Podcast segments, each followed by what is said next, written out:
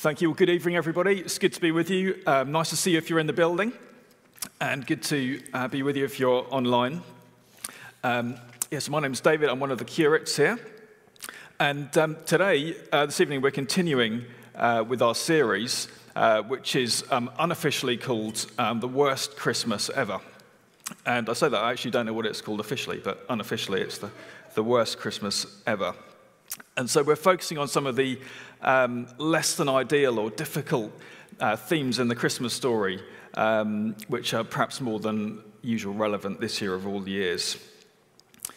Um, so we've looked at um, broken dreams and changed plans and disappointment. We've um, last week looked at uh, themes of jealousy and violence, and today we're going to look at poverty and powerlessness.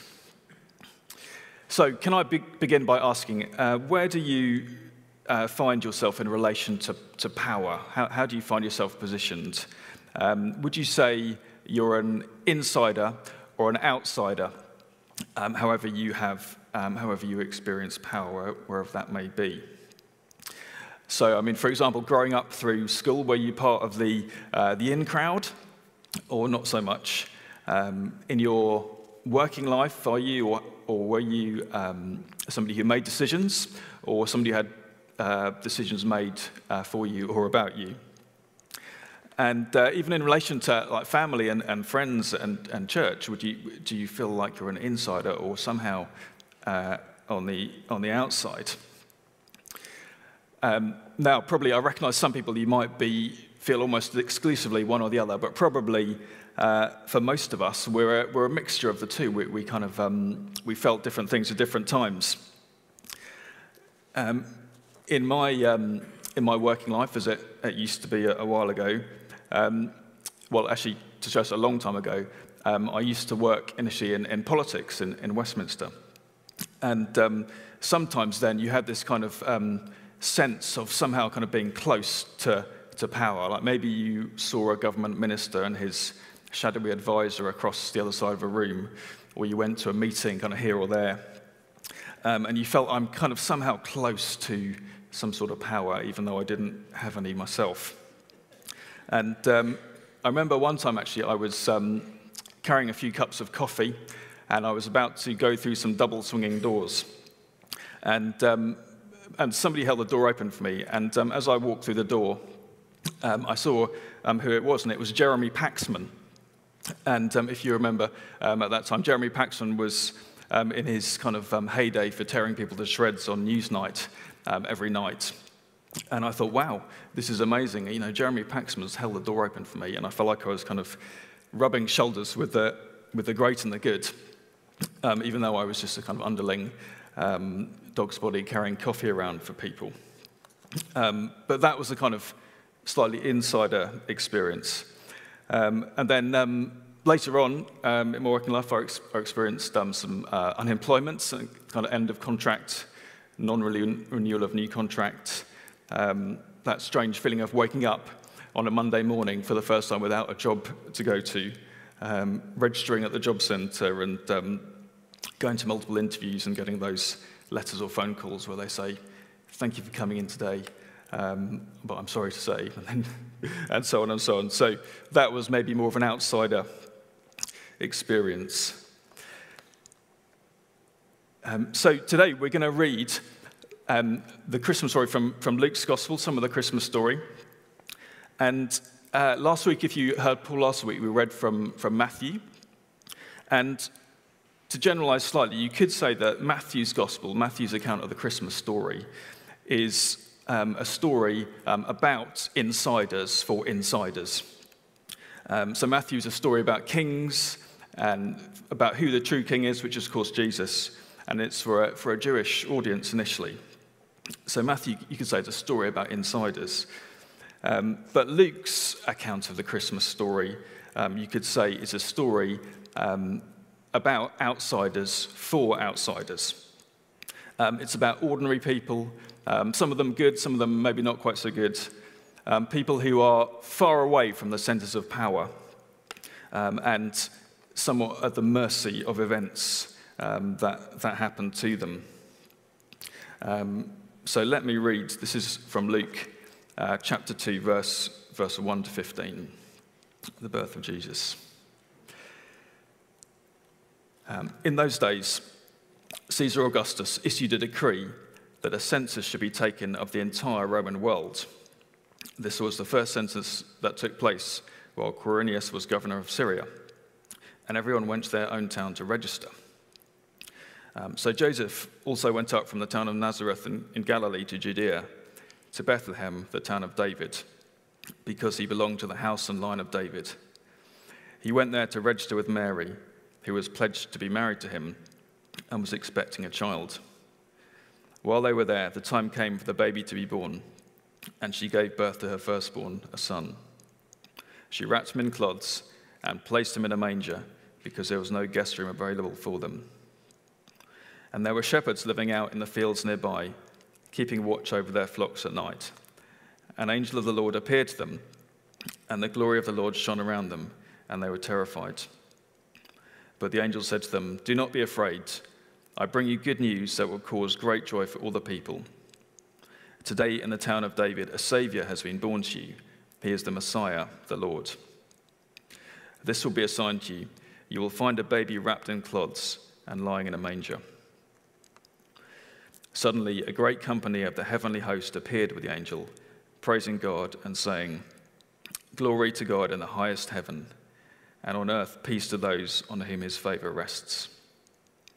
When the angels had left them and gone into heaven, the shepherds said to one another, Let's go to Bethlehem and see this thing that has happened, which the Lord has told us about.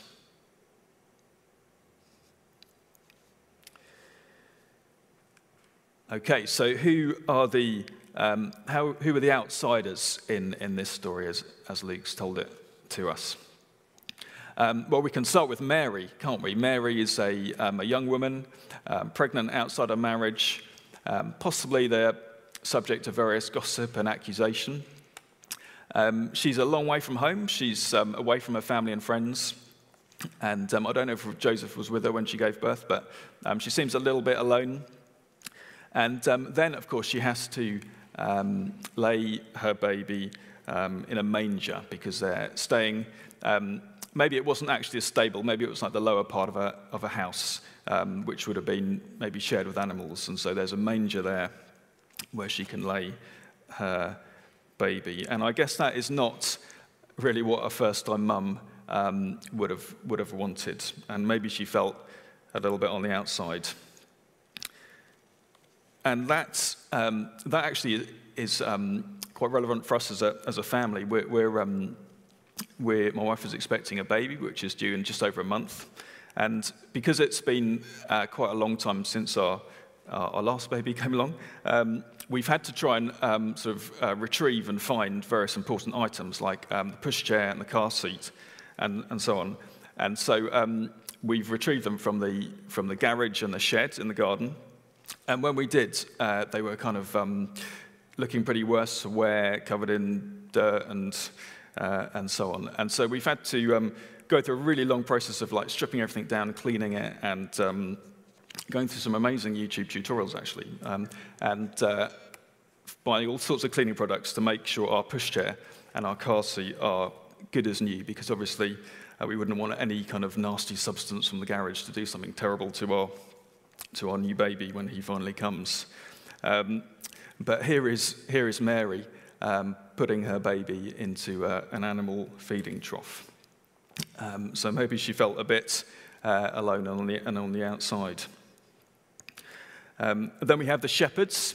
Um, now, shepherds, I understand, were um, basically people of kind of low reputation at that time.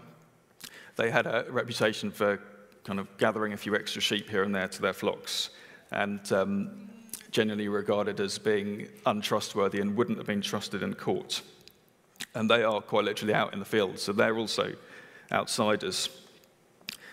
And then, um, of course, we have um, Jesus himself. Uh, he is a tiny, vulnerable baby wrapped in cloths. Um, in the days of um, Herod the Great, who was known for his um, casual and capricious brutality, and Caesar Augustus, who um, is this kind of supreme uh, leader in Rome who's just issued this decree over his new empire to have a census so he could effectively tax people, and who was slightly ironically at the time self styling himself as a son of the divine and um, the, the saviour and judge of the entire world.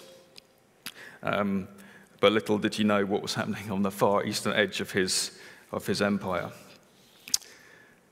Um, because who, who, who is this baby Jesus? Um, well, he has this amazing um, kind of threefold um, identity that the angels give him. He is, um, he is Savior, and he's Messiah, and he's Lord.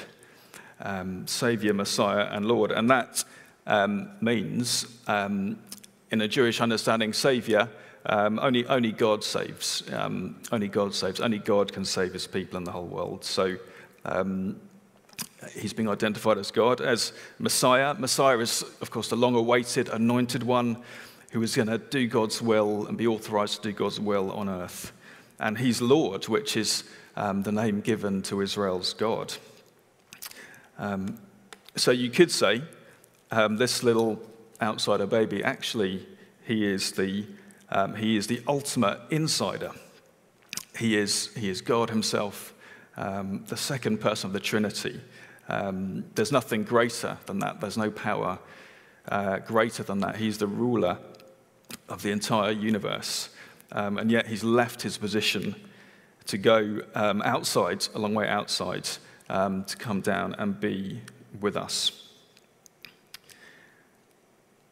And why has he done that? Well, he's done that because um, it, ultimately it doesn't matter uh, how you feel about being inside or outside. Ultimately, um, we're all outsiders. Uh, there's no difference between us. Um, we're all um, separated from God in ourselves because of our self centeredness and sin. Um, we're, we're in ourselves, left ourselves, we're separate and without hope. We're outside of God's promises, we're unreconciled, we're unable to save ourselves, and often at, at war with each other as well. And that is why Jesus came uh, to be with us and ultimately to, to die on a cross on a hill outside Jerusalem by the, uh, be crucified by the supreme power of the authorities then, um, so that he could reconcile us to him and bring us outsiders in and bring us in. And one, one verse that really sums this up is from 2 Corinthians chapter 8. And this, uh, verse 9, and it says this that for you know the grace of our Lord Jesus Christ um, that though uh, he was rich, yet for your sake he became poor, so that you through his poverty might become rich. And that's uh, maybe not talking so much about material riches, but about the personal and the spiritual and the, and the relational riches um, that we have when we're brought into relationship uh, with Jesus. We're brought into being his sons and daughters. And yeah, and it's just amazing to reflect, isn't it, about how Jesus, uh, his, in his ultimate riches, he made himself poor. He surrendered his rights, uh, he gave up his position, and he endured all this for us and to bring us outsiders in. So that is our relationship with God. We've been brought inside. Um, there's nothing more that we need um, to do than what Jesus has done for us. But there is also much more to it than that, and I want to talk about some of the um, implications of that and the impact in the here and now. Um, and so, what, what, does this mean for those who've um, those of us who, have come to know Jesus? We've been uh, welcomed in. Uh, we have experienced relationship with Jesus. Um, what does that mean for us? Um, well, it means that we need to be um, we need to be bringing other people in. We need to be welcoming other people in to that same relationship. And I'm interested in how are we going to do that? How are we going to do that? And one way is that we need to be um, a sign um, that points to Jesus. Just as, the, just as the manger was the sign um, so the shepherds would know where Jesus was. Um, we need to be a sign that people can be. Um, we need to be, um, can recognize and be attracted to and find hope uh, in Jesus and believe that something new and um, radical is possible. And what might that look like today at the sort of back end of 2020 going into 2021? Um, well, a couple of suggestions. Um, just sticking with Luke, in, um, even before Jesus is born, um, Mary um, is already praising God and saying and prophesying um, that the Lord has brought down rulers from their thrones, but has lifted up the humble. He has filled the hungry with good things, but has sent the rich away empty. And so we get this sense of God's heart, don't we, to um, be um, to be meeting people's needs, to be turning things around, to be turning things um, upside down. Um, that God has a change for reversal and uh, meeting the needs of the poor. And this is um, as relevant as ever, isn't it, in the age of, um, age of COVID, where um, many uh, inequalities have been, have been um, laid bare but also increased. Um, that many people can't afford enough food and so on. That God's heart is that people should have enough to eat and have, their, have their needs met. And this is a major way we can be um, being a sign to welcome people in. and then Jesus himself, when he uh, starts his, his ministry, um, he says this, quoting from Isaiah, he says, The Spirit of the Lord is on me because he has anointed me to proclaim good news to the poor. He has sent me to proclaim freedom for the prisoners and recovery of sight for the blind, to set the oppressed free, and to proclaim the year of the Lord's favor. And he's, so he's saying that everything that the, the prophets of old said would happen is happening in him. So, like salvation in full, um, victory over opposing powers, blessing, mercy, fulfillment, uh, reversal, and revolution, if you like, um, are coming in Jesus. And again, this is as relevant as ever, isn't it? As this last year has revealed. Again, lots of wrong uses of power, lots of injustice, uh, some of that related to race, um, but lots of other issues as well, like, like um, slavery and human trafficking and so on. And so another way of inviting people in is to be, in, be engaging with these issues, isn't it? To be um, engaging with issues of healing and freedom and recovery and justice for the oppressed. Um, because we're interested in full salvation for whole people. So, can I ask, what, what, is, on, what is on your heart? What is on your heart? Um, how can you help and how can you give? How can you pray.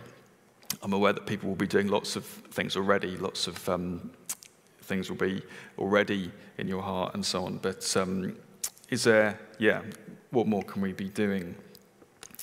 Um, of course, we go through different seasons, but I would say, as followers of Jesus, there, there um, must be kind of some connection um, with the issues of poverty and powerlessness uh, for us um, as we follow him.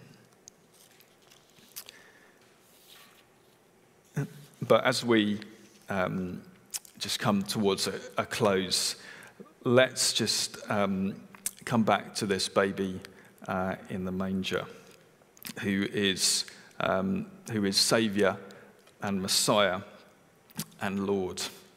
Um, if you um, know that you're an outsider to, to Jesus, uh, you know that um, you and him are separate from one another. Um, why don't you be welcomed in, be welcomed in, and welcome him into to your life? Um, and for those of us who are already uh, welcomed in to be, to be with Jesus as insiders with him, um, you know, what are we doing to invite others in? Um, and how are we going to be a sign that points to Jesus so that other people can find hope? Yeah, so why don't we uh, pray for a few minutes and, and re- respond? Um, if you're, if you're in the building, would you, would you like to, um, you can stand if you'd like, um, just to, to, respond. And if you're uh, online, you can, um, you can stand as well if, if you would like to in, in your home. Um, so let's just spend a few minutes praying and welcoming the, the Holy Spirit to be with us. Yeah.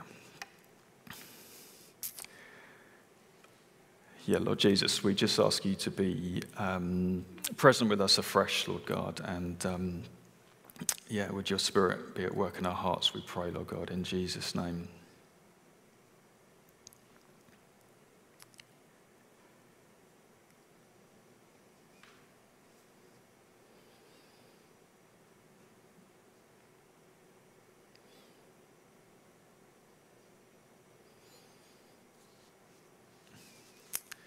Yeah, so if you are, if you identify as an outsider, um, first of all, an outsider to, to faith or to, to Jesus, why don't you just um, be welcomed in by Jesus, invite him um, into, into your life and just be, be welcomed in, be welcomed in.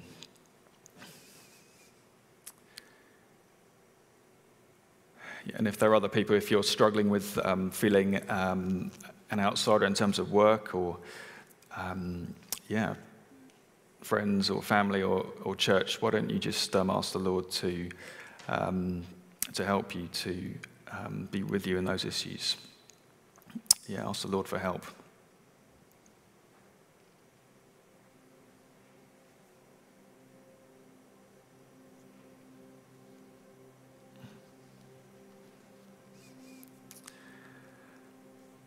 Yeah. And for others of us, I just ask you, what, what's on your heart? What's, um, what's the burning passion on your heart? How do you um, want to be a sign for others about Jesus? How do you want to um, deal with poverty and, and powerlessness and um, all the things that trouble our world so much at the moment? Um, what's on your heart? Just ask the Lord if there's anything. I know people will be doing a lot already, but what is there anything more um, the Lord is requiring of you?